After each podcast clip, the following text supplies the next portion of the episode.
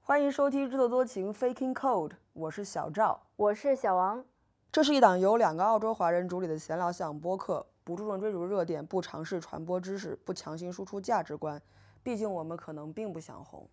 推荐大家使用泛用型播客客户端订阅收听，因为这是第一时间收听我们所有节目完整版本的唯一方法。现在已经可以在苹果 Podcast、Google Podcast、Spotify、Amazon Music、Audible 等平台搜索订阅我们的节目。如果您习惯使用微信，我们也有同名公众号。刚忘说了，其实我们是带病坚持录音的小王和小赵。相信听众朋友从我们的这个嗓音当中也能听出端倪，你是说我有烟嗓吗？对，还有这种我想知道我有烟嗓吗？但你不听是啊烟嗓，其实不是烟嗓，是鼻音比较重。 OK，可是我的喉咙也因为咳嗽而沙哑了。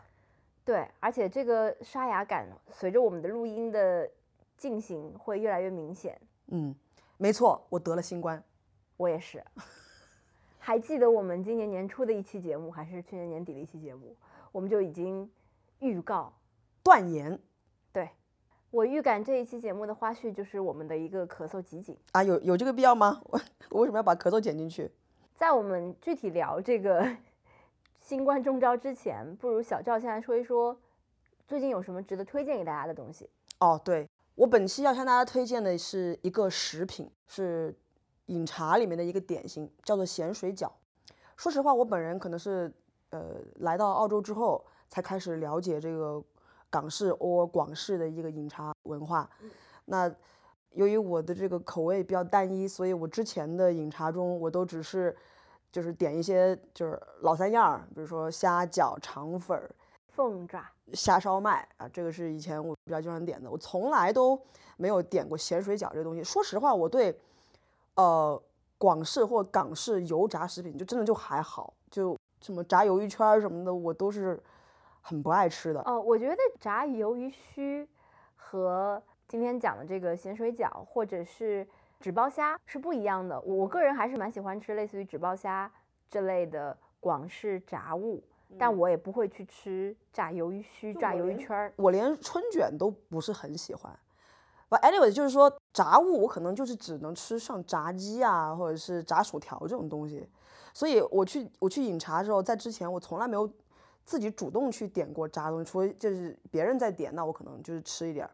但是那一次，在小王的极力推荐下，哎，其实我没有极力推荐，只是我觉得，因为每一次去饮茶总是点一些呃对类似类食物似嘛嗯的，东西，然后我我们的胃口就这么大，除非是很多人一起去，不然永远都尝试不到新的品种。主要也是因为小王之前让我尝试了新的品种，我也不是很喜欢。 你是说大排档肠粉吗？对啊，还有什么陈皮牛肉丸儿什么的。 这都是广州的朋友推荐我的。也对，但是我就没有很喜欢嘛，就所以就是说，呃，我之前都没有尝试过咸水饺，那那次一吃就是有一点惊为天人的感觉，它让我想起了我们在长沙小时候吃的一种叫糖饺子的东西，嗯，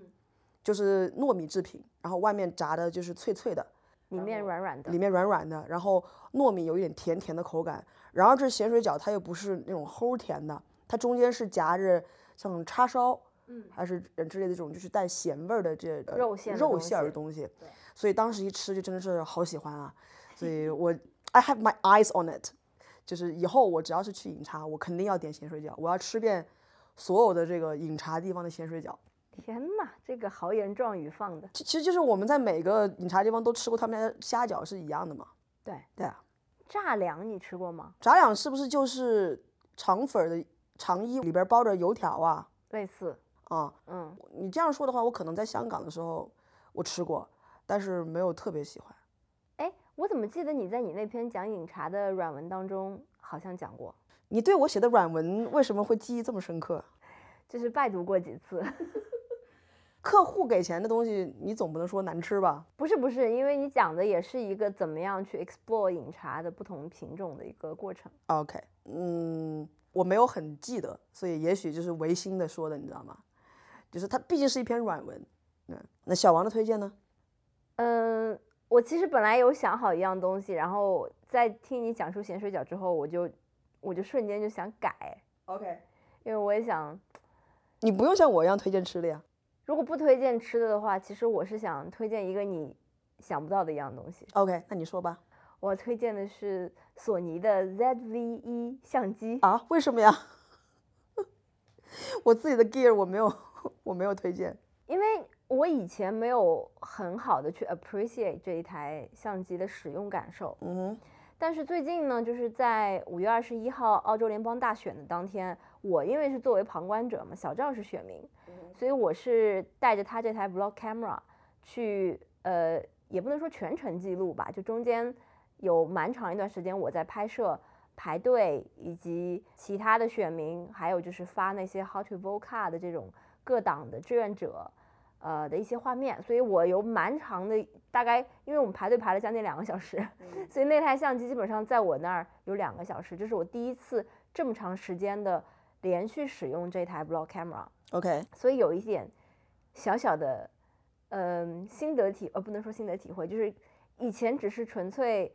把它当成一台相机 just another camera， ，yeah，但这一次主要觉得好用的其实是在于它的翻转屏，嗯，因为呃，在这台相机不使用任何防抖设备的时候，我比较倾向于把它，我两手夹在自己身体的两侧，然后举着它，把它举在一个靠近我腹部的位置，这样可以让它最少程度的受到我的这个手抖的影响。可是你身体发抖怎么办 呢？打摆子怎么办？但是如果是那样举着的话，我就没有办法，就是我必须要去用那个翻转屏才能拍摄一些我的目光所能看到的，就是跟我眼睛齐平的画面。 OK，嗯，所以这时候就觉得它非常好用，又非常的隐蔽，因为如果你把你的相机举到了胸前，其实前前后后的人都看到你在拍摄了，因为嗯你的手举起来了。但是当你手荡在下面， 你这属于掩耳盗铃吧？然后你你又把这个相机看不见我，你看不见我。离你放得很近的时候，就其实比较隐蔽，就比较容易进行拍摄。倒不是说我要去偷拍，只是拍到一些比较自然的画面。嗯，你有一个著名的一一句话，你还记得吗？哪句话？小红点儿，可是如果说他是呃站在我身后的人，嗯，当然我不是在拍他，但是我并不想让他知道你因为在我拍别我在人拍别人，因为我们当时排队的情况是身后一长串儿几十米的排的都是人，如果我举起来就非常明显嘛，至少我后面的好几个人肯定都能看见。嗯但我那样举着的时候，其实就比较隐蔽。 ，OK，嗯、还有一当然了，其实我到现在也没有看到我那天拍摄的成品啊，到底是不是抖，还是不大抖？家已经听出来了，小王负责拍，那谁负责剪呢？它是有一个自动剪辑功能，你要推荐这个软件儿是 吗？另外一个就是我以前当我作为被这部相机拍的被拍摄对象的时候，最喜欢的一一个功能就是它的一个柔肤功能，嗯是柔肤还是磨皮？美肤吧，美肤功能，对，因为这台相机的美肤功能非常自然，就取决于你调在哪一个呃多 intensive 吧。但是只要你不是调最 intensive 那一档，其他的话就是能让你的皮肤显著的作为机主，我想告诉你，一共只有三档，分别是关、中和高。那就是中， 开在中档就能让你的皮肤有这个看起来有个显著的改善，但是绝对看不出是开了柔肤，就它非常是自然你以为自己没有，那是因为你见过我没开柔肤时候的状态，人家没见过你没开柔肤状态吗很多人都没有见过， ？OK，好吧，就是哪怕是我本人，有的时候都会被这个被柔肤了的我的皮肤 所惊艳欺到骗 自恋还是你自恋？所以这台相机，因为小赵拥有它，其实也有一年多了吧，我是嗯二零年九月买的，一年半了。我一开始其实因为小赵一直在吐槽它的一个续航和一个这个防抖对欠缺吧，是呃，所以我我并没有对它非常的就是心驰神往。对对对，但是最近的这一次使用会让我觉得，嗯，还有就是它的产品展示功能 也非常好用，但是这个可能不是每个人都会用到，而且它非常的小巧，就是可以揣兜里。对，这是一个 Pocket Camera，它其实外观长得和索尼的黑卡是差不多的，嗯，但是真的就是如果大家要买的话，就一定要买一到两块备用电池，就是嗯尤其是你要是出去时间长的话，因为它真的是，就是谁用谁知道。要拍 4K 视频的话，就要准备一张高速的这个 4K 的存储卡。对，所以并不仅仅是投资一个相机这么简单，你还要为它上很多配套的东西。对啊，其实现在小赵并没有购买任何防抖的装置，对，一方面也是从便携性的考虑，因为这台相机本身是非常小巧，如果再买一个防抖的这个装置的话，就让它变得非常的不易于携带？因为我现在的手柄是一个单纯的是一个 remote control。如果我要是再买一个，比如说将来啊，我如果买一个稳定器，我相信上面可能是已经带了遥控功能，我可能就会把我现在这个手柄给卖掉。嗯， I don't know，反正就就 saying。对，就是每一次我在想两样的时候，我其实都在想是最近生活当中什么东西给我带来幸福感，嗯，物件儿，就是很难想到，真的是。那我觉得你可能只有一个什么。罗技新出的那一款 MX Mechanical Keyboard 能够给你带来幸福感了，因为你的生活大部分被你的工作占据，而当你已经拥有一个很趁手的鼠标，然后再拥有一个你知道噼里啪啦打起来很舒服的机械键盘的时候，是不是你的幸福感就会提升呢？逻辑并没有给我们业配，好不好？罗技能找到我们这种咖位的人夜配， 想多了，我们是罗技自来水。其实我嗯，因为我的工作是在一个会计师事务所，然后公司在那个新冠之后，给我们每个人都购买了呃无线的蓝牙键盘和一个蓝牙鼠标，是微软的一款，嗯呃，应该说是比较基本但是够用的那种设备吧。嗯，长得蛮好看的。我放眼望去，我同事当中把鼠标换掉的人非常多，可能占到三分之一以上。嗯，因为那鼠标太不好用了，特别平，就是用久了就我的手腕就会有点疼。那个鼠标的呃外观长得有点像 Magic Mouse。 Magic Mouse 也非常难用， 对，然后因为我们工作的关系，所以使用鼠标其实频率是蛮高的，所以我注意到好多人都把鼠标换掉了，其中不乏有好几个把鼠标换成罗技的这个 MX Master Three 的，嗯，但是换键盘的同事非常少。我到现在为止可能有注意到一个同事，他换成了一款机械键盘，因为我听到他噼里啪啦的声音。剩下大部分同事基本上还是在使用，说明那个微软的那款键盘没有什么太大问题了，它就是一个薄膜键盘而已。对长得还蛮 sleek 的，嗯，对，我也非常震惊啊，因为今天刚刚发现，就是罗技又发布了新的这个，希望小王不久即将拥有这款 机械键盘吧，哦提，升我你的想幸是福先感去 JB HiFi 或者哪里试一下它的这个敲打的手感。 OK，so、much for the 美食 and 科技。你看我们这证明我们的涉猎是非常广 泛。那现在要要聊新冠吗？嗯，就是本来上一期节目可能三星期以前上线的吧，本来计划中这两期中间并不会隔那么久，嗯，我们已经想好了要录一期读书节目，不是读书节目，那一期节目叫自说自话，就是我都忘了。就是我们俩各自说各自看的电影、电视剧和读的书，就完全没有交集的那些部分，可能对方会提一些问题啊，或者怎么样的。但这期节目就迟迟没有录，我们中招了。嗯我大概先讲一下这个情况，就是现在澳洲墨尔本吧，不说澳洲整体了，每天呃，作为这个人口大概在五六百万这样的一个呃规模的城市，每天新增的病例是在一万以上，就是一万到一万三之间，所以其实还是挺多的。但是我我就觉得好像它实际上就是澳洲整个感染 COVID 人数远远比我想象中要少。我本来的这个感觉啊，因为就是就听说这个也中了，那个也中了，然后总觉得说澳洲可能已经有一大半儿人已经得了，我们是比较靠后的这个梯队。没想到就是在我们双双感染的那一天，我查了一下，差不多才六百多万澳洲整个感染人数，还不到总人口的四分之一。那其实你想，别的城市就不去说了，就墨尔本基本上 Omicron 是在十二月底一月初开始的嘛，就算你说它平均每天新增一万。五百万人要感染一之遍，前可是有新增五万六万的呢。 对，但是因为他要 pick up 一些之前没有记录进去的那些 RAT 测出来的阳性的病例，那整个城市感染一遍，理论上那你要五百天吧？嗯，现在从一月份到现在才过去半年不到，所以当然不可能，呃，就是像你原本所想的一半的人感染了。但是我为什么觉得感染的人数特别多？就是我身边的同事基本上百分之七十到八十都已经感染过了，在一月份的时候。嗯，所以我现在已经属于落后的，就我是就是没赶上潮流，因为大家现在在得的都是流感。我得了病之后，大家都问我得的是新冠还是流感。嗯，后来听说我得的是 omicron，他们都觉得我都赶不上潮流，不够 trendy，因为现在年轻人都在得 flu，而且他们都说 it's so much worse than covid。那我们要小心啊，我们还是有机会可以得 flu 对，的。而且好多人也是打了 flu 的疫苗，还是得了 flu。对，所以大家都说这个新冠的症状没有那么可怕，就是一个 bad flu。那现在你又说 flu 又会比 covid 要严重那么多，所以现在到底谁谁比较大，谁比较小呢？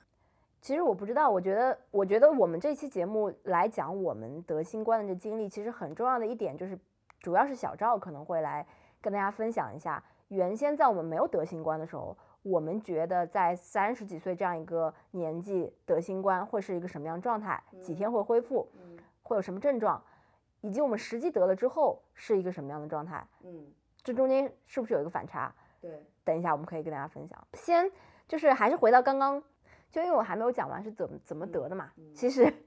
就是应该多半百分之九十九点九九是我从公司里面呃接触到的。嗯自从我知道我们公司那有那个呃 positive 的同事来公司上班之后，其实我就每天都在做测试，但基本上是在我有接触之后的又过了三天，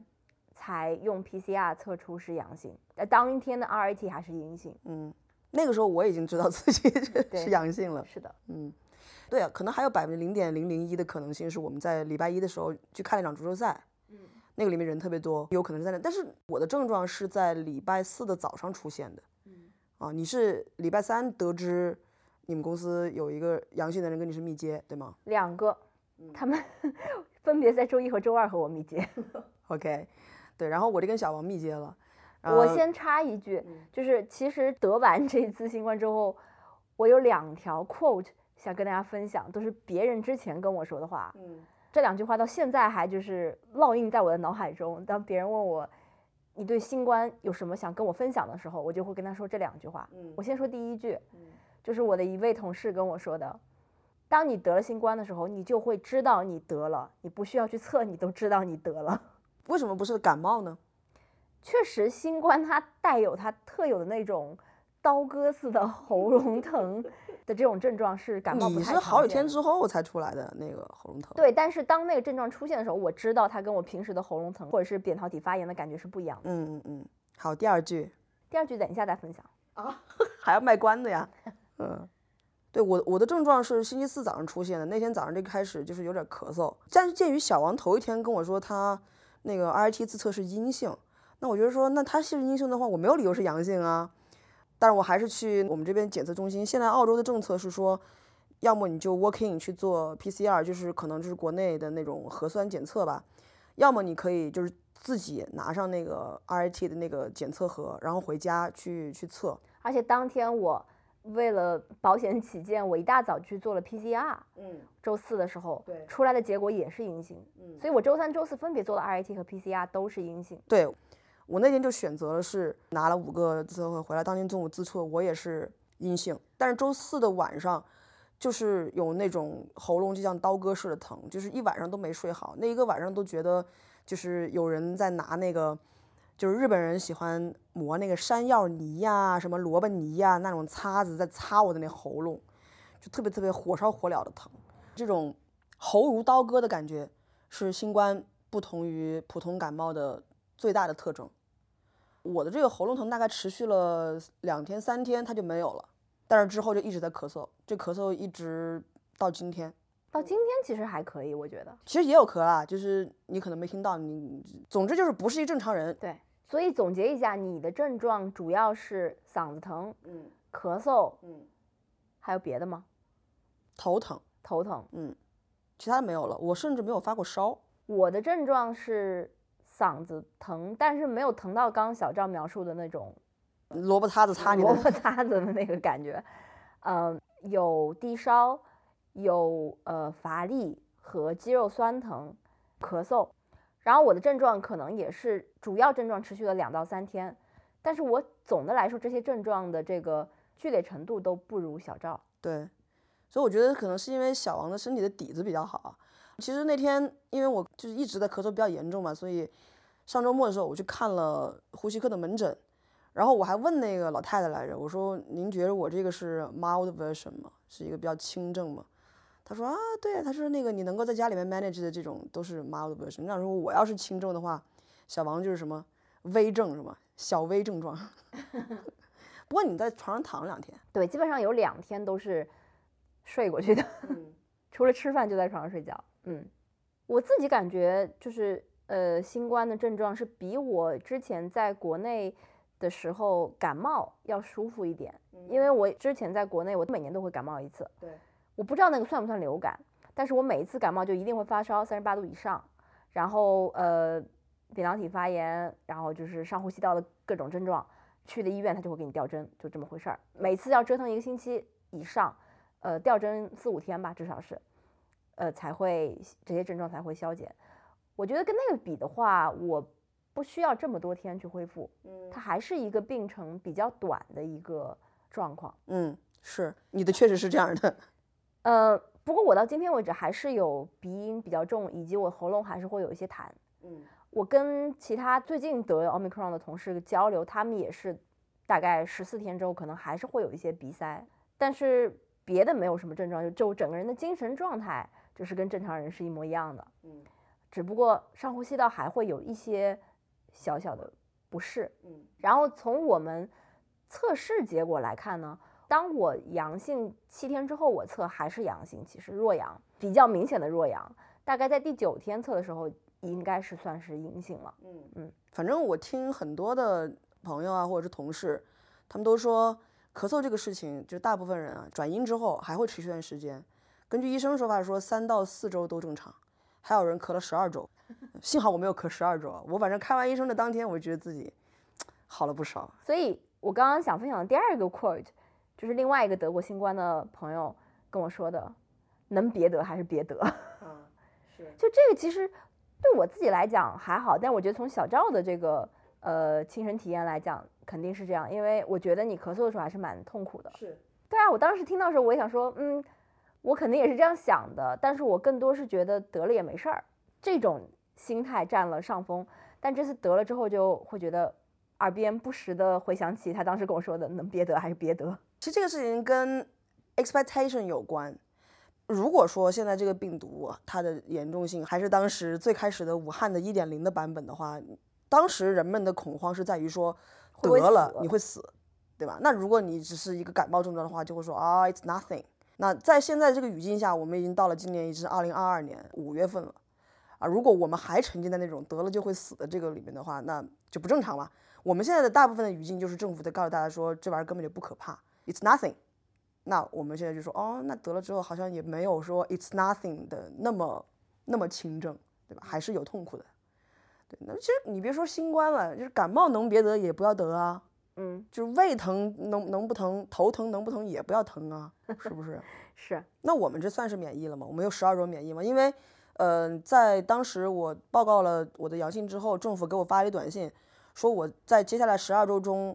如果我要是再次的 exposed to COVID，我是不用去检测，我也不用 self quarantine。对，那这个免疫令是单纯政府发给我的，还是真正的说在医学上面是有 proof？它肯定是有医学上有一些支持，但是这种支持肯定不是百分之百的，因为我是我就听到好多人说，当然这些都是朋友的朋友的故事啊，就是什么一月头上得了，啊什么一月底又得了之类的。他是什么工作？ 他是检测中心的人吗？ 但是我相信对绝大多数人来讲，得了就相当于我们打一针疫苗，差不多也能有三个月左右的效力。可能就是从这样一个出发点，然后从对于你的个人生活也好，对于整个呃社会运作也好，能够有最小的 disruption，所以他就建议你说不用隔离。嗯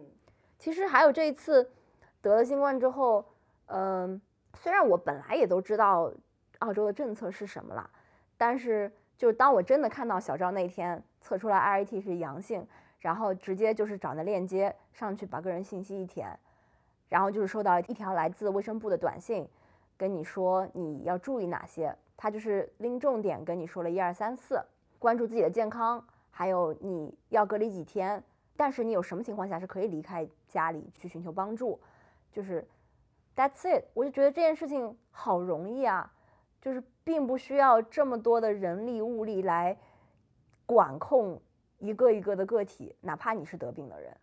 他没有这一个是人没力有物资力源对，其实就就是没有人去管你，就是这件事情从头到尾都是小赵自发的上报，然后收到一个短信，没有任何 enforcement，然后这件事情就结束了。嗯。而我们确实也是遵守了这个这个规定，但是我相信大部分人是遵守，不能说每个人吧。当你是阴阳人的时候，你还是没有遵守这个规定。 对，我就觉得不管我遵不遵守，但他的这种规定也是建立在他当然知道社会上可能有百分之十甚至百分之二十的人不会完全去遵守他这些规定，但是他觉得这样的 risk 是可以 take 的，不会影响他整个社会的一个正常运作。我就觉得这整一套自动化的 流程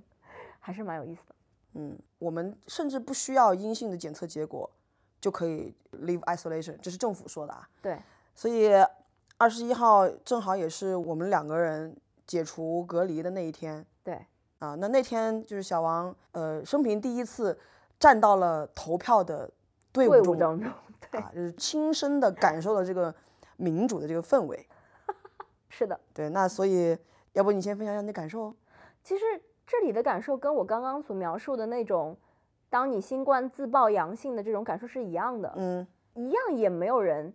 当然了，政府其实是有一些处罚措施，如果你登记了你是选民，你不去投票的话，因为澳洲是呃强制选举制嘛。但是五十块钱。总的来说，整个过程都是非常的自动化，就是说没有人通过什么一层一层的这种街道啊、区啊什么人来通知你要干嘛，就是大家都知道那一天是联邦选举，然后大家会自己去网上查离自己家最近，或者说你愿意去哪个投票点，然后去那儿排队。那个队伍很长很长，大家就是安安静静地在队伍里面排队而也已，没有人插队，也没有人插队，也没有人兜售方便面。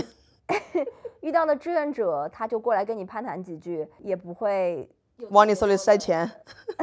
也不会有特别多的这个争执，因为当时呃，我记得我们在排队的时候，前面有一个绿党的人就过来跟我们前面的呃两位小哥就攀谈嘛，呃他就说 Are you guys voting Greens today？然后小哥就说 Maybe，那 个王切就说啊没事儿，你你投工党，你只要把我们写第二其实也行啊，无所谓什么的，就蛮有意思的，就是非常秩序井然，但是那种秩序井然是不是有人在队伍什么前后有人在那边维持秩序，保持的这种状态，整个全部都是一个非常非常自觉自发。自觉自发的一个过程，就这一点我觉得还蛮妙的。嗯，小王刚刚在那边，就是大家没有看到小王的那个神情啊，他就在那边眉飞四舞的，然后手舞足蹈的，满面春风的讲述这些，就让我想起了。某一年，在马里兰大学的一个什么毕业典礼还是什么的，一个中国留学生的演讲说，他刚到美国的时候，觉得这里的空气都是甜的。那小王刚刚那个表情就让我想起了那位留学生。嗯，我也没有褒贬的意思，你不 要暴露年纪了， 我也记得这位留学生。 对，但他就是小王，现在就是这种啊，如沐春风的感觉。有没有让你更加向往，就是成为公民，然后行使你的投票权呢？不得不说，我最近是搜索了一 下，了解了一下成为公民现在要的等待时间。但我猜你的这个搜索不光是因为有正向的鼓励，而且是有这个 negatively 的 impact from somewhere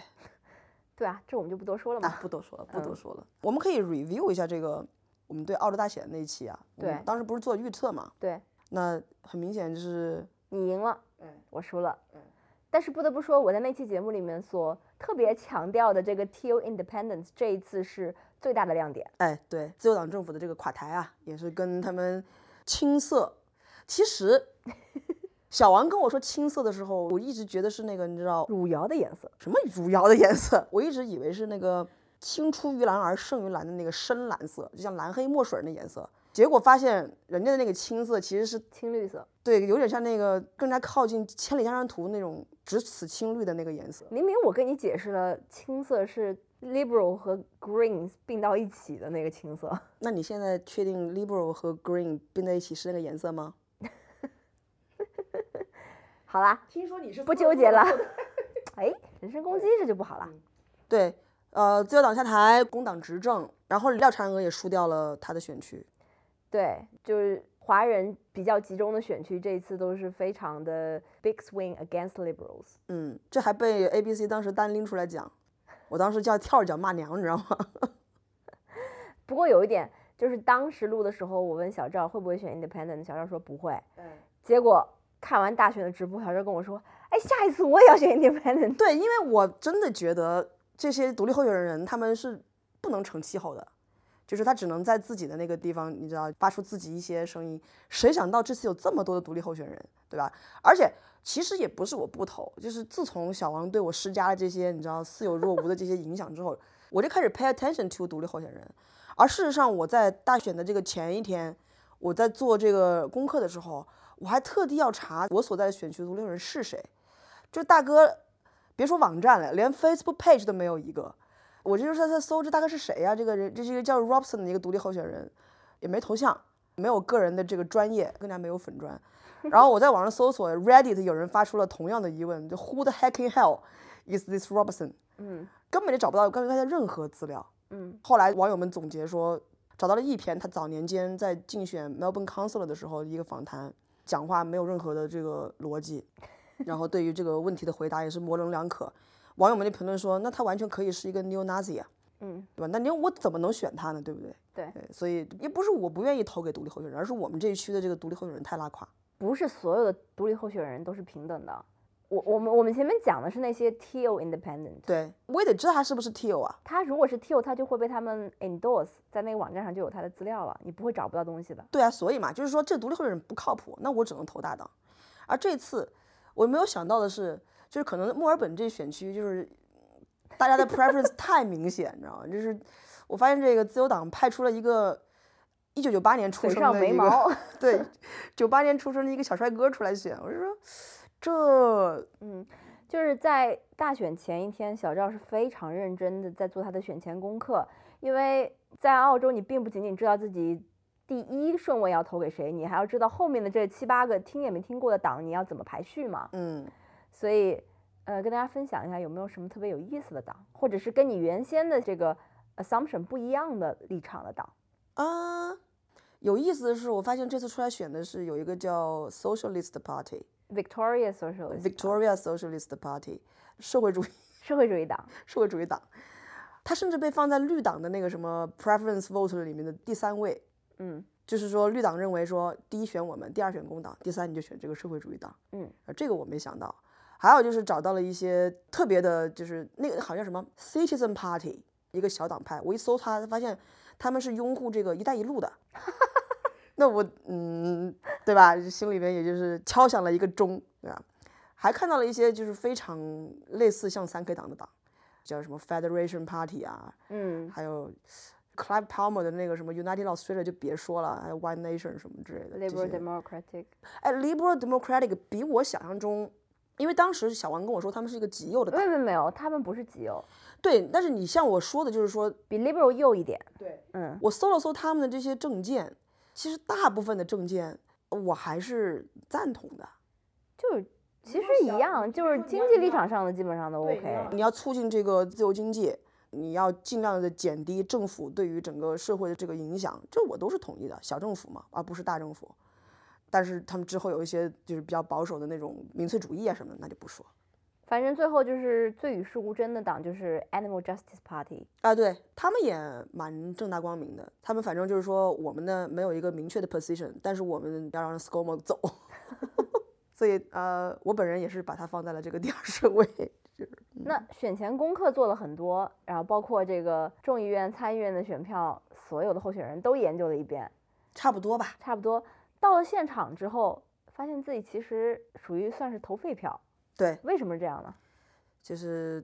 有一股浓浓的绿感。我我们去了哪一个 polling booth？在小 王，对小王虽然不具备投票权，就对我产生了极大的影响。我本来就打算在家里最近的那个 exhibition center，打断，我同事后来跟我说，他是提前投票，因为他知道当天人肯定很多，就去了 exhibition center，下了班过去的，在那儿也照样排队，反正也是将近两个小时，晚上，所以你 you you didn't miss anything， OK。But anyways，我本来就打算去那个地方的。小王呢，叫着嚷着也是要去吃这个民主香肠、民主热狗、民民主香肠，然后就非把我们就拉到那个距家里得有个什么三公里、四公里的这个。 这这里还要说一个，就是澳洲人闲的做了一个网站叫 democracysausage.org，然后嗯上面是一个澳洲地图，就是告诉你选举当天哪些选举点是可以买到民主香，就是那种面包里面包一个热狗肠的那种。嗯然后我们就选了一个，不是我们，是你选我的。选了一个，对对对，North Melbourne Primary School。对，先是拉练到那儿去，对吧？然后就开始排两个小时队。原来想法是投完票之后吃着热狗，唱着歌，然后走回家，然后再吃个午饭什么的。结果是还没排到就已经饿得不行了。 小王就脱离了这个投票的队伍，加入了排热狗的队伍。 你我们一共排队排两小时，是不是你排热狗排四十分钟？差不多。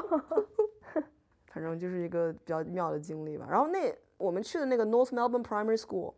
那个地方它本来也就是比较靠近，可能像莫大那一片嘛，嗯，年轻人比较多，对，那就是大家一个个都看起来都非常的符合绿党的 voter 这个形象。就是从穿衣打扮就对能看出来，是的，嗯整个人那个状态，对嗯吧？其实挺好的，非常 safe，在那个那个环境里觉得。好像这次是领先百分之二十几的这个选票是吗？哦，我没有看最后的结果，嗯，反正绿党这次也是进城最大赢家。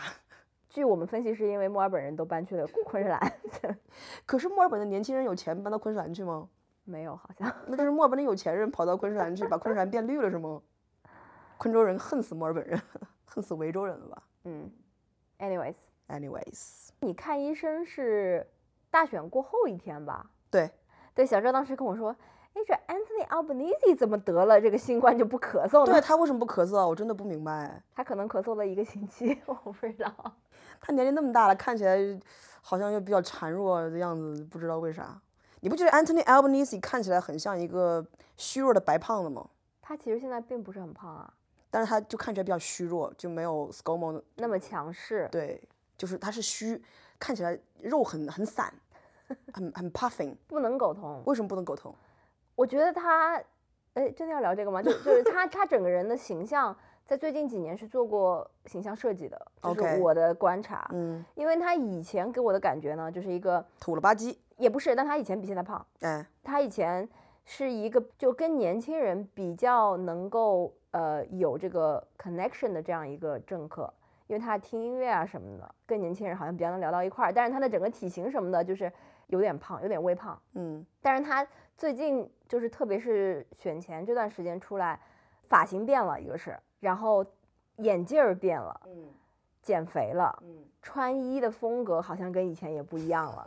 就是更加像，是工党交党费帮他请的形象管理师吗？也有可能是那个交了女朋友之后给他打造的，哦，他是这两天交的女朋友啊？应该就是最近几年吧。好吧，那就既然他已经是荣膺这个澳洲的这个新总理啊，就咱们国家有一个这个英姿飒爽、仪表堂堂的这个领导人，那也嗯是不好至事于，儿。那也不至于。 没有吗？我觉得他跟这个什么安田文雄啊，然后跟这个老拜登站在一起，还是比较英姿勃发的。啊，对，不输。不输， 你你要输给一七十几的老头儿吗？ 但是拜登比他高，哎，这个要聊吗？ 好啦，嗯，下面我们有请奥斯珀小达人啊我小王来这个不负责任的展望一下这个新的这个工党政府。哎，我开始还问小王，我说他们今天选出来什么时候 sworn in 啊？小王说没那么久吧，还得有好几个月吧。 我是没那么没那么快。结果是人家礼拜六赢了大选，礼拜一 sworn in，然后就马上飞到日本开会去了。对我也没有想到，你不是说 ScoMo 礼拜天就已经搬走了吗？对，这又是回到那种非常 self maintained 这嗯种状态，就投完票，然后输的人就宣布我输了，然后就走了，嗯赢的人就宣布我赢了，然后就入主了。That's it，然后直接就干活了，也没有那么多废话，也没有什么冲进国会山什么之类的。嗯，也没有搞一个盛大的 ceremony。 其实这是澳洲的选举和美国选举非常大的一个区别。就基本上选举这件事情虽然很重要，对整个国家来说，但它在每个人的生活当中就没有被表现出来那么重要。对，在美国的政会治就是一个秀场。没有人会告诉大家我会怎么投票。而且说到底，我们是选 local MP，我就算我很讨厌自由党，但是我也喜欢这个 local MP，我选他也没有什么问题。其实，嗯，所以大选这件事情就是来也匆匆，去也匆匆，然后就就翻篇儿了。嗯，可能只在小王的心里是有特别重要的位置。当时也没有啦， 就我觉得还蛮妙的。每一次澳洲大选，因为我可能一共经历过到这一次是第三次吧，但每一次都有类似的感觉，就是那种 that's it。可是你真正经历的所谓的政权更替啊，不也就是第二次吗？第二次对，而且上一次是我还比较无知的那种阶段，我还不是对奥斯珀很了解。嗯而且从现在开始，这未来三年是我真真正正的在工党制下去感受交税澳洲社会的 这个方方面面的一段时间。嗯因为在我来澳洲这十年，基本上是自由党之争，嗯对，所以会有一些不同的体验，应该。好啊，那你就顺便展望一下呗，不负责任的展望一下。你作为一个会计师，你认为这个， 这个怎么说呢？就就我我觉得，呃，应你你就说你的活儿会更多还是更少吧？该不受他们的影响吧？我猜你的活儿会更多，因为他们会加名目众多的各种税、各种 levy，你们就要帮客户去规划、去规避，对不对？我其实之前自由党在的时候也没有少给我们找活干。嗯，我觉得大方向上不会有特别大的差异。对他们其实都是中间偏左或偏右嘛。对，只不过他在特别是刚刚上来的时候，他肯定会有那种新官上任三把火的感觉，他会推一些环境也好啊，原住民啊，他们一上来就说了这个 Uluru Statement 啊之类的，就这些方面他们肯定会做，而且举手之劳的事情，马上让会让大家觉得哦，你是一个 fresh air。真正的那些 heavy lifting 的事情，包括外交和经济，我觉得不会跟之前有特别大的改变的。嗯好，感谢本台时事评论员小王的这个精彩的见解。什么鬼 啦？如果大家有这个税务规划方面的需求，也可以跟我联 系啊。我决定从这期节目开始，每一期节目都要给我的工作打广告。可是我们的这个听众中有谁有这么有钱能够找你去做税务规划呀？啊，不要这样说，不是的，并不是这样的。哦，这个要说清楚啊，小王不是做个人的、平民老百姓的这个税务规划的，我的这个客户的你，是高净值客户人群，但是也有个人、啊、年收入八万能不能找你做呢？要看是谁啊，对不 对？好嘞，嗯，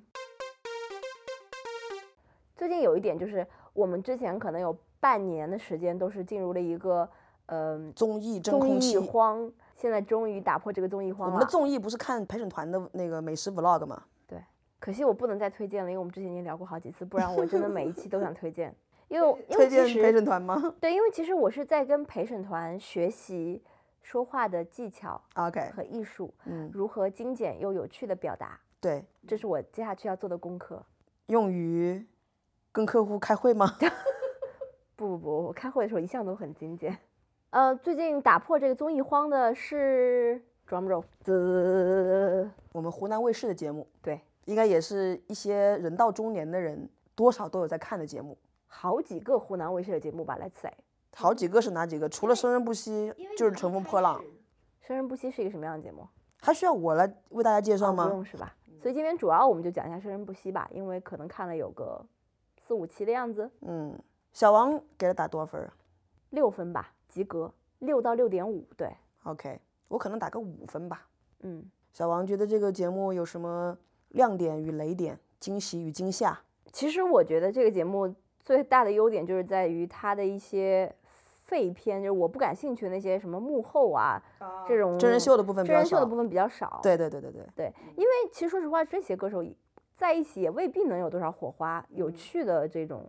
呃素材，所以它正好这个节目的侧重也不在这些幕后的互动，所以重点就是展现他们在台上演唱的部分，嗯所以让他的这个整个节目还算是比较精简，一期都是在一小时四十分钟左右。不会像看浪姐一下一下要看三个多小时，就特别特别长，这我觉得这这个节目的优点。然后这个节目呢，还有就是有一些小细节能够充分的展现湖南卫视的实力，比如说它的片头动画其实是那种非常带有古早味的这种电影的贴片前的那种制作单位的那个制作单位 logo 的这个 logo 的这种感觉。但是我后来好像在小红书上看到说这个是抄，我不知道我没有去验证过，抄陈奕迅某一期演唱会还是什么的呃一些创作。其实我觉得片头，但我不知道，我我也没有去做过 research 啊。我觉得有可能是 TVB 参与的制作啊，嗯，就是像这种风格的这种片头动画制作，应该不是说谁抄谁吧？我的理解啊，比如对说像上世纪九十年代香港电影，每个出来都是这种质感对，我觉得蛮蛮可爱的。然后，vintage。包括它中间的一些过场，用那种香港的画面空镜头，配上粤语，就是那种非常广播女声，也不是广播，就是怎么讲，就有点像你看金像奖或者是类似于香港一些颁奖典礼的中间的那种女声的配音这种细节。还有最新的那一期，呃，他们最后演唱的是哪首歌？问世间是否痴心最高？然后在演唱这首歌的时候呢，画面是切成了一个 正类方似形的正方形的这样一个，就呃以前的老电视的比例画画对，面然后所有的配色、清晰度、字体，然后转场的动画都是非常有意思，就这些小细节我是挺喜欢的。嗯，就是让你找回了记忆中的那个老香港。其实我跟那个老香港并没有特别多的可以共情情的感地上方，的因为我 connections 年纪，哦哟 ，OK。但是，我就觉得有这样的一个创意是蛮不错的。嗯，对，我不喜欢的点就是在于歌手的选择和歌曲的选择。你能说一些你具体不喜欢哪些歌手吗？一些乐队就是不知道为什么出现在这个节目里面，什么魔动闪霸啊，什么那叫什么乐队，马赛克，马赛克，还有就是其他一些不太会讲粤语的，也不太愿意学粤语的歌手，李健之类的。嗯，歌曲的选择的话，就是 OK，你的主题是港乐，但是你有很多不能弹的人，不仅是歌手，还包括作词人，嗯所以就让这个节目有点 肯定是不完整的呀。是。小赵觉得呢？这节目对我来说最大的亮点就是让我看到了叶倩文这个人的 personality。就是 以前对我来说，叶倩文就是一个歌手，这其实跟年代有关系啊。比如说，在我集中听港乐的时候，都不说社交网络了，网络都还处在可能就是一点零到二点零时代。这些歌手对我来讲，我不了解他是什么样的人，我知道叶倩文唱歌很好听，下走一回我们每次去 KTV 都会点唱，然后悠悠过客匆匆，那这次就会发现说，叶倩文整个人的性格，她的这个人物形象都出乎我意料的好，又很 fit，对。其实 fit 也是一种性格，对吧？有的人觉得自己老到一定的年纪之后就不需要再去做那些维护啊，或者是怎么样了。她整个人的身体的状态、精神面貌非常好，她也非常开朗，就是愿意去跟年轻人一块儿去谈笑啊什么的，没有任何这种长辈的架子。嗯，我反倒觉得林子祥其实是有一些那种架子在嗯可能年纪更大对，一些。毕竟七十来岁了。但是叶倩文就是让我觉得这一次看叶倩文是我看这个节目的支持动力嗯之一吧，因为他们唱的那些那些歌，说实话，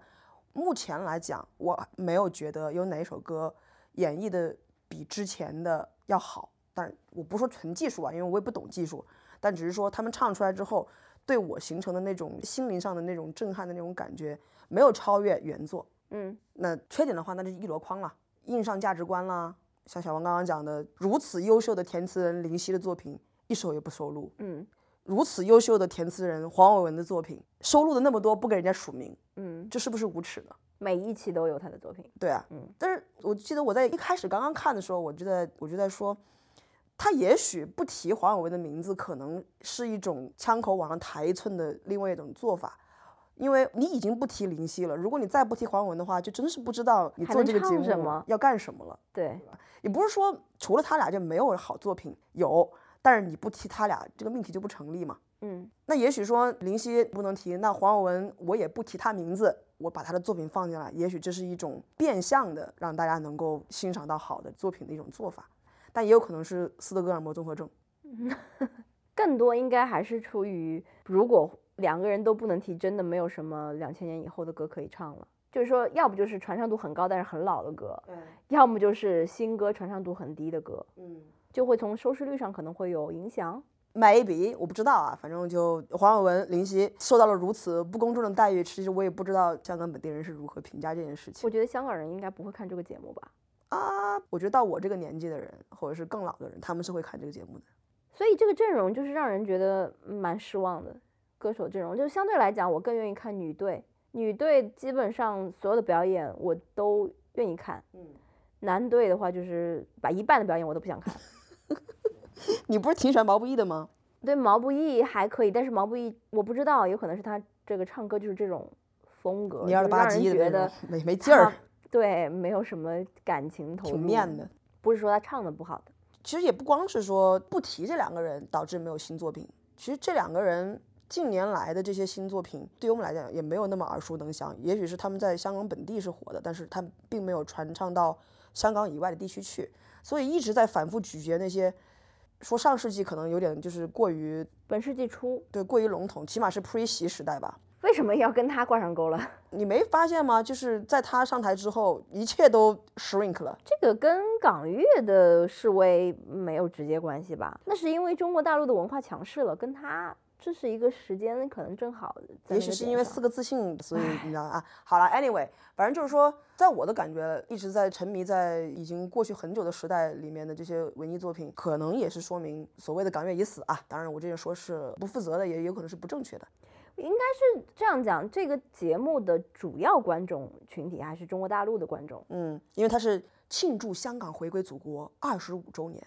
所以当你要跟这批观众产生共鸣，你肯定要多选择这批观众耳熟能详的歌曲。我不说是哪都什么年龄段的什么人，但事实就是港乐对于中国大陆的流行音乐的影响比较重要的时间段，就是在八九十年代一直到两千年、两千一零年这段时间。那所以为了让潜在观众产生共鸣，所以我们就要选这段时间的歌，是这样一个思路，我觉得。不能苟同，但是 OK，嗯，我不能苟同的原因，当然我不能说我听什么音乐是一个指标，但也就是说，我可能也就是在咱们刚刚讲的那个时间段之后就停止听港乐了，那也是因为他们没有特别 outstanding 的作品，不是吗？就是其实蛮奇怪的，因为你要是说从那个时间段往后，中国大陆的文化比较强势，但是中国大陆也并没有出现嗯我什们么也令并没有人印象深刻的音乐作品。大陆的音嗯乐作品是什么呢？你也不知道，也并不知道，或者就是因为我们比较老，就是对因为我们老了，对，然不后再又听回到歌了很久很久以前，小赵就已经说过的，湖南卫视的节目是做给八零后看的这件事情，对啊，所以也有可能是这样。对，如果那要有我们自己的这个私心的港乐推荐的话，小王会有什么特殊的这个推荐吗？比如人呐、专辑呀、歌曲啊什么的。其实我对于港乐的涉猎并不是很多，哎，嗯我在听基本上是零五零六年到二零一三一四年这十年之间有听比较多的港乐，嗯在那个之前我还是听欧美或者华语流行音乐比较多啦，华语不就包括了这个粤语吗？啊、就是普通话、国语、国语、国语，所以没有什么特殊的 recommendations。不是，所以我听的东西因为是局限在那十年，所以我听的势必就是你刚刚讲的林夕或黄伟文，嗯我可能那十年还是黄伟文听的比较多一点，嗯所以反复咀嚼、反复收听的就是。 Y 一 百，对黄伟文的，从他那个二零一二年的这个演唱会曲单出发，反复聆听，嗯就是这样子。因为其实蛮多歌的，是而且里面确实有很多歌词都让人觉得可以值得反复聆听。哪些歌词啊？比如它有说什么是怪人，的呀？有虐恋的呀？有不伦的呀？还有哪什么一出哪轨一的呀？哪一类是直击你心的呀我最近可能觉得是陀飞轮那一类的， ？OK，是 因为年纪大，要多少张发票啊？ 原来是这个原因啊。对不同人生阶段，其实有对他们不同的歌词有产生共鸣啦。就当你求而不得的时候，你就会对那些求而不得的歌有共鸣；嗯当你就是工作上面或者人到中年的有困惑的时候，会对那种人到中年的歌有共鸣，就是这样子。嗯，小赵呢？我呀，其实如果让我私心推荐的话，我会推荐达明一派早期的作品。我也不推荐什么具体的歌了吧，可能就是说，如果是对港乐之前缺乏了解，但是现在又想要去有更多的，而不只是湖南卫视的这个节目上面这些东西的话，达明一派的歌很明显也不能出现在这个上面，对吧？因为黄耀明先生的这个政治立场。政治立场的问题，哎，其实你发现吗？四大天王的歌都没有怎么出现在这场这台有节黎目明上的来呀，就以他们的地位来讲，还有张学友啊，应该比现在更多。他们老是唱一些就已经不在了的人的歌， 你是说陈百强吗？就张国荣啊、陈百强啊之类的。 OK，对，另外就是我还可以推荐一个，就是应该是何韵诗在两千零四年的时候曾经出演过一个音乐剧，叫《梁祝下世传奇》。嗯，这个音乐剧本身非常精彩，如果没有兴趣去看三个小时这个舞台剧的话，可以听他那张音乐大碟吧，嗯，就是里面的音乐都是挺好的。对，反正就是小赵推荐都是肯定是上不了这档节目的歌手。哦，其实我对于何韵诗和黄耀明他们两位的有一些这种激烈的政见，我也是观望嘛。我不是因为这两位的政治立场才推荐大家去听，而是真的是觉得达明一派的早期的音乐和何韵诗的那一场音乐剧的演唱，能够代表相隔可能在十年以上的这个港乐不同的阶段的风格。嗯，就是给湖南卫视这个节目的那些港乐风格做一些补充，这样子。反正我是觉得哦，那火里面有劳斯莱斯啊，你最爱的歌。罗斯特莱斯三 是花样男子，终于让我在节目里唱出了这首 老四 S，哦，另外就是，如果说大家对于就是更老的港乐有兴趣的话，其实我觉得可以去搜一下。我我不知道有没有，我还没搜过。这个网络上面有没有人把贾樟柯曾经在电影里面使用 过的香港的歌曲做一个 playlist？、我嗯觉得贾樟柯的音乐品味是蛮好的。就是我觉得《生生不息》这个歌更多是以前就听港乐的人一种自嗨，甚至都嗨不了，我都嗨不起甚至来都嗨不起来，而不会是说你从来没听过港乐，然后因为这台节目你对港乐产生兴趣，然后去去听更多，我觉得可能性比较小一点。嗯，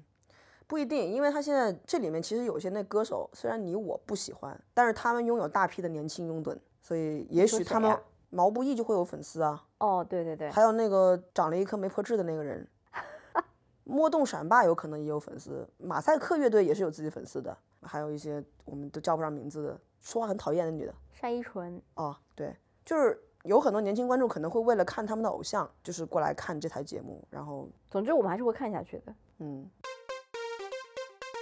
小赵最近还看了一部电视剧，是只有我看吗我半听半看吧， ？OK，嗯，我看了《风起陇西》，嗯，比我想象中要好。我觉得它其实本质上是一个披着古装剧、披着三国时期的背景的这个外衣，其实讲了一个政治权谋的故事。是的，哪怕是在这个宣传的口径上说这是一个谍战剧，但其实这里面谍战的部分没有很高明，它其实还是在政治斗争的上面，它的内涵。对我甚至比在较微博深上远看到我有友邻说，这是我播这个剧是不是有什么 hidden agenda？对，就很有意思。就是当你的怀着这样的心态去分析这个剧里面人的一些这个行为、他的言论的话，就会觉得这个剧里面的一切都是有所指的。我不需要讲，不需要讲太，对啊，所以。就我觉得，如果没什么闲着没什么事儿的话，可以去看这部剧。里面其实陈坤的表演也是蛮好的，但是我觉得演的最好的是聂远，就我们觉得这部剧是可以上 Netflix 跟韩国古装片拼一拼的，对吧？那肯定可以，尤其是跟我之前看那什么韩国人谈恋爱的那剧比，那真是好太多了。 其实马伯庸此人啊，我不知道小王之前有没有看过马伯庸的作品，或是过马呀伯庸作品改编的文艺。他的作品改编的电视剧我其实没有怎么看过，但是我买了 Kindle 之后看了他的《古董局中局》系列每一部，好看吗？我觉得挺好看的呀，嗯，就嗯是 Page Turner， OK。我嗯看过他写的一部叫《显微镜下的大明》，我应该很早就给你推荐过。对，当然我，我也没有看过他所有的书啊，我不知道他的写作风格是不是一贯如此。但是我觉得从《风起陇西》的这部剧和《显微镜下的大明》这本书，就是我看过马伯庸所有作品，嗯，他都是从社会的非常细节的方面入手，去反映当时整个社会的一个生态。嗯，他在《显微镜下的大明》写的都是那种 nobody，比如说安徽的某一个县城或者某一个镇上、某个乡里面的一个小它人，是一个非虚构啊，还是一个虚构？它是一个非虚构。 OK 显微镜下大明是从他读的那些明朝的一些地方档案，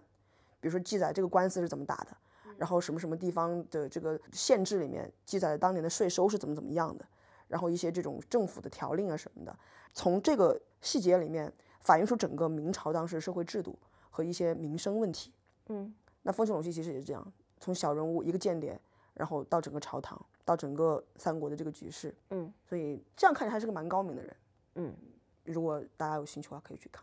然后就是我们还看了一个纪录片，对，这纪录片是纪录片导演周浩在微博上面推荐的，然后后来我我们看完之后，我才发现原来梁文道也也讲了这个纪录片，是的，呃，其实因为菲律宾刚刚选上新总统，其实我觉得梁文道想讲的是菲律宾政坛，嗯他顺便讲了一下这个纪录片。嗯当天是这样，还蛮巧的，这个时机就是中午的时候，可能小赵跟我说，哎，周浩推荐了一个纪录片，讲的是这个菲律宾前第一夫人吧，呃，现在又又扶着他儿子坐上了总统之位。结果下午我就在新闻上看到说，菲律宾新当选的总统跑到墨尔本来了，来送他的小儿子来莫大读书，好多人在他下榻的这个公寓门口抗议，嗯，所以觉得说，嗯，我们不如就趁这个时机看一下这纪录片，是这样一个契机。我觉得这篇周浩的原话是说，无论你是对纪录片感兴趣，还是对政治题材感兴趣，都一定要看这部片子。嗯就是这个片子拍手法很，它很妙。它其实这个片子主角无疑是那个伊梅尔达·马克思，对，有大量他的叙述，然后他一边有自己的叙述，一边这个片子就会夹一些跟他的叙述完全相反的这嗯些当时社会的这个呈现。所以作为纪录片来讲，我觉得这个是也非常非常精彩。对，然后就是它反映的这个菲律宾当它的这个政治生态，其实讲白了就是世袭制，嗯，也会引发我一些保守派、老右派的思考。我对于这部纪录片感受就是，《魔戒》真的是一个好的预言， 就是很多这部纪录片里，包括类似的主题的故事吧，或者是真实在历史上发生的事件，其实归根结底就是人在没有限制的权利面前会变成一个什么样子吧。嗯，就哪怕你一开始是出于一些这个 good intention 去想要靠这个权利去做到一些什么事情，但是当这个权利不受控制、不受限制的时候，其实人还是嗯非常容易陷进去的。这个纪录片的哪一部分让你有得出这样的结论呢？我就只讲这个纪录片的哪一部分让你有这种结论。就是他们其实不论是马克思家还是呃那家叫啥名儿，另外一家阿基诺，不对，无论是马克思家还是阿基诺家，他们讲的时候都是冠冕堂皇的，讲他们要为菲律宾做的事情，要为这个国家做的改变。但是实际上，他们是促成了，就像你刚刚说的那个世袭制啊，就他们是想方设法的把权力继续握在自己和自己的亲信手中。他们本来都已经是世袭制了，嗯所以我问你那个问题的原因是，我觉得他们不是有 good intention，然后面对权力变成这样的，他们是这个 system 里面的一个产物。这个纪录片里面的双方，他们是带着自己的原罪进入政坛的，他们都是为了维护自己的家族在这个国家的政治势力啊。呃有可能啦，就也其中一方看起来比较开明，是因为他被杀死 了，对吧？他被暗杀了，对就忽然就觉得他是受害暗者杀者的受害者，但事实上，这个被暗杀的人，他只不过是当时失败的那一方，他没有选上总统，但是他的自己家里也是有政治势力的，他出来选没有选上，然后被杀死了，让你看看起来比较无辜，但事实证明，后来他们家族人上去之后也是有贪腐的问题。嗯，就这个片其实它是讲菲律宾这样一个所谓的这种民主的选举制度中产生的一个领袖吧，他在菲律宾做了多么多的这种 ridiculous 的事情，在这个纪录片里面展现，从非洲把那些不适合在菲律宾生长的野生动物运到菲律宾来，嗯，还要抢占人家土地，对，然后挥霍这个国家的资产，然后这个伊美尔达拥有这种上千双鞋子，然后他们那种挥金如土的生活方式，就蛮不可思议的。然而他们还能够继续选上总统啊，对，然后所以这个片子还有一点就是说人是非常健忘的，或者不是人是非常健忘的，而是人是有自己的利益诉求的，就是我知道他不好，但是他上台他会对我好。或者说当他没有触及到自己的这个利益的时候，对，就也没关系。嗯，他杀人放火之后得来的这个东西，他的利益会分给我一部分，那我就跟着他吧。都永远是哪一派的人占上风而已。嗯所以，我一直在想，就是咱们亚洲，其实菲律宾的这个政治现象，其实就是我们整个亚洲民主的一个缩影、水晶球吧。它又有贿选，嗯又有这个政治暗杀，又有世袭，嗯，造神，造神， 这这这造造神这个词不一样。 然后又有民众的这种愚昧与就是选择性遗忘，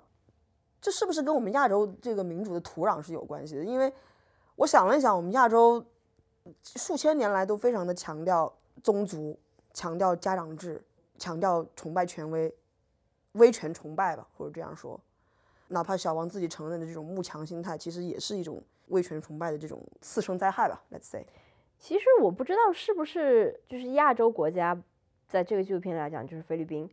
有太多的历史包袱了。就像梁文道在节目里面讲的，当他们还是在殖民地的时候，就已经在菲律宾各地有这样的家族，他是但他们是买不到掌的。握了对掌握了菲律宾的这个资源和财富。那当你进入一种所谓的民主的时候，他们这些拥有资源的人，当然就抢得先机了嗯了。对啊，但是为什么同样的事情，我们不说美国或者澳洲这种历史比较短的现代文明历史比较短的国家，那为什么欧洲那些国家没有类似的问题呢？他们也有贵族啊，也有呃这种几百年来的这种大家，为什么他们没有在政治上面相对还是比较亲民的呢？我我个人觉得啊，除了《The Game of Thrones》里面，其实我没有感觉到西方就是以欧洲啊，或者是美洲这种对于 family、宗族这种东西有特别多的强调和崇拜。但你说的这种政治家族，其实在美国它也存在啊。对，那只要是有这种你你刚刚说的这种地方豪强，或者是已经掌握了一定的政治资源的人，他这个东西就难免会出现。只是说你的你要靠什么样的体制来防止它形成过于消极的影响。对，你说这个历史包袱，对，说句实在话，四九年前的中华民国也是这样子的，嗯，四九年之后中华民国可能也是这样子，只 是我们没有那么了解，对吧？就是我们现在只知道是说有其他的因素掺杂进去之后，他们这些家族的这个政治势力就没有那么容易形成气候，但是其他的弊端还是存在的，对，但是就日本也有，有韩有国也些有，人在像你刚刚说的子承父业吧，它是一种单纯的子承父业，就好像他爸爸是医生，儿子也做医这是一 生，种手艺。爸爸是传就男不有传那女种感觉。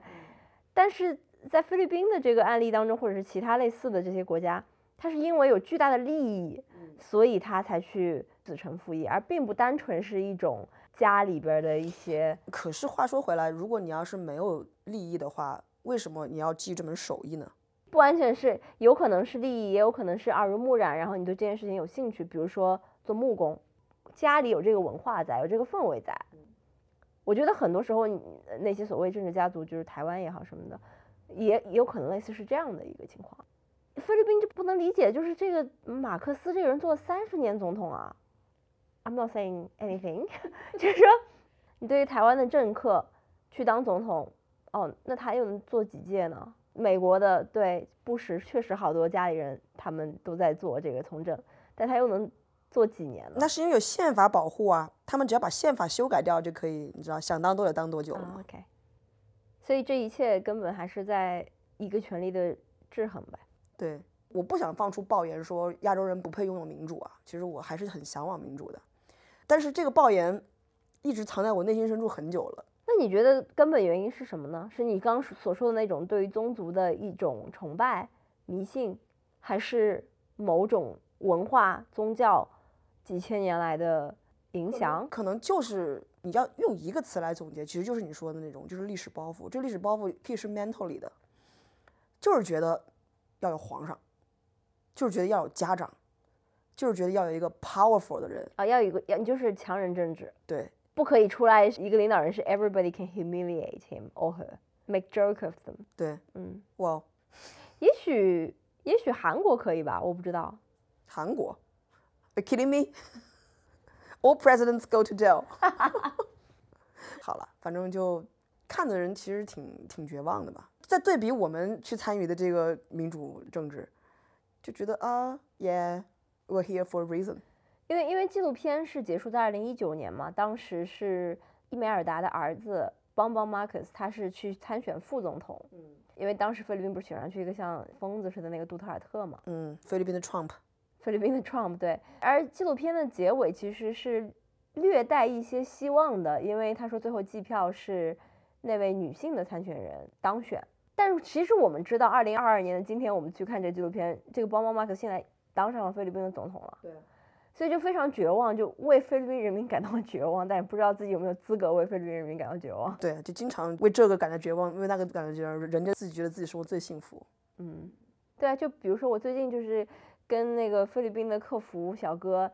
打交道，我就觉得非常容易啊，就又想到很多很多澳洲的企业其实都在把他们的一些外包的这种，特别是 call center，呃，放在菲律宾，因为成本低，那边又没有语言障碍，就觉得这个国家就它还是有一些产业是可以发展起来的，嗯，所以不要就是自己在那边 杞人忧天。悲天悯人，对，对，真的是这样子的。很多人都觉得自己生活在专制的或者是腐败的国家中，他只要自己生活的快乐，他就是很快乐的。嗯，比如说我母亲，她就很快乐，她真的很快乐。我也希望她可以一直这么快乐下去。其实还有一个话题，我不知道好不好聊，就是我注意到那个里面，他们也就在说，像类似于是 “make Philippines great again” 这样的话。Trump 也说 “make 美国 great again”，很多很多国家都是 “make 我们自己伟大复兴。 great again，甚至有人说 make Stonington great again。What's so good being a great nation？哦， Well，他们作为政客，作为一个 ruling party 或者是一个 ruler 吧，虽然 ruler 非常这个词儿在有的国家可能不适用，他当然希望自己治理的这个国家是被人所称赞的呗。我就不能是小而美吗？小而美也可以是 great，great 不一定是大而美啊。但是这些人菲律宾永远也不可能大而美，不是吗？也、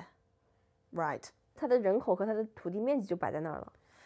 但是当他追求 great 这个词的时候，它指的是一种人的生活的状态，一种富足，一种争上游嘛，可能在曾经某一个阶段，战后的阶段，菲律宾是一个一嗯度一度是一个比较不错的一个呃国家，对，所以就是想回到那个那个状态吧。但是现在如果让我选的话，我不一定想要成为一个 great nation，我中不溜着行了。所以我其实是之所以有 great again 这种说法，就是因为它曾经 great 过，后来衰落了，然后现在说我要 great again，所以这我觉得还是回到了历史包袱这个主题上。有时候我觉得，为什么其实我以前特别喜欢澳洲国歌里面的那一句。For we are young and free，现在被改掉了嘛，改成 For we are one and free。但我以前非常喜欢 young and free 这个词，因为 young and free 就是我的祖国的完全的反义词，我们就是 old and not free，、就是，我就觉得 young and free 很棒啊。对，当然了，现在因为因为呃，OK，就原住民的这个历史的问题，我们现在不能说 young and free，但其实从现代文明的角度来讲，这还是一个很年轻、没有什么历史包袱的国家嘛，嗯，就没有历史包袱是一件很好的事情。对，我也觉而得。而人，因为最近一一个月、两个月，国内很多人在说润这件事情，润不润，其实人一辈子就一百年，可能是撑死了吧，胖顶了，胖顶了吧，七八十年，有质量的生活可能就是六十年这样子，胳膊拧不过大腿，我就觉得，如果能够。我自己的感受是，我要是可以去一个没有历史包袱的地方生活，我不用天天纠结那些事情，为什么不呢？你也可以选择不看那些事情。啊，它它就是进入你生活中的 Yeah, 方方面面。 get it？我也跟其他有时在聊到润的时候，我就说逃避虽可耻但有用，逃避不可耻且有用。对，能够在没有历史包袱的地方生活的人，其实是挺幸运的。出生的人吧，来自我们算是逃避派的代表了吧？真正有抱负、有志向的年轻人就会去改变这一切。对，但是我们，我，too old to do this。那我只是想说，我觉得为什么揪着不放？诶，哪里哪里哪里都是不可分割的一部分，你这国家就 great。但是这又怎么了呢？What's so good about being great？我就不能够是 What if your people don't want to be great？哦，其实我我觉得，呃，great 在每一个嗯说出 make something great again 的人的嘴里，其实代表不一样的意思，这是跟他们某种意义上这个什么执政的正当性啊，或者什么可能都有关系。make Stonington great again 的人，肯定不是说我要维护 Stonington 的这个领土主权完整主。权完整，对吧？他肯定不是这个意思，所以我倒不是特别纠结 great 这个词儿。或者说我就是纠结简体中文的“伟大”这个词，嗯，就是大家都被教育的太向往因伟为大因为了。我们从小被教育的是国家的这个历史是多么的悠久，物产是多么的丰富，领土是多么的广袤广袤广袤。其实这三点领都袖是是多么的伟大， ，anyways，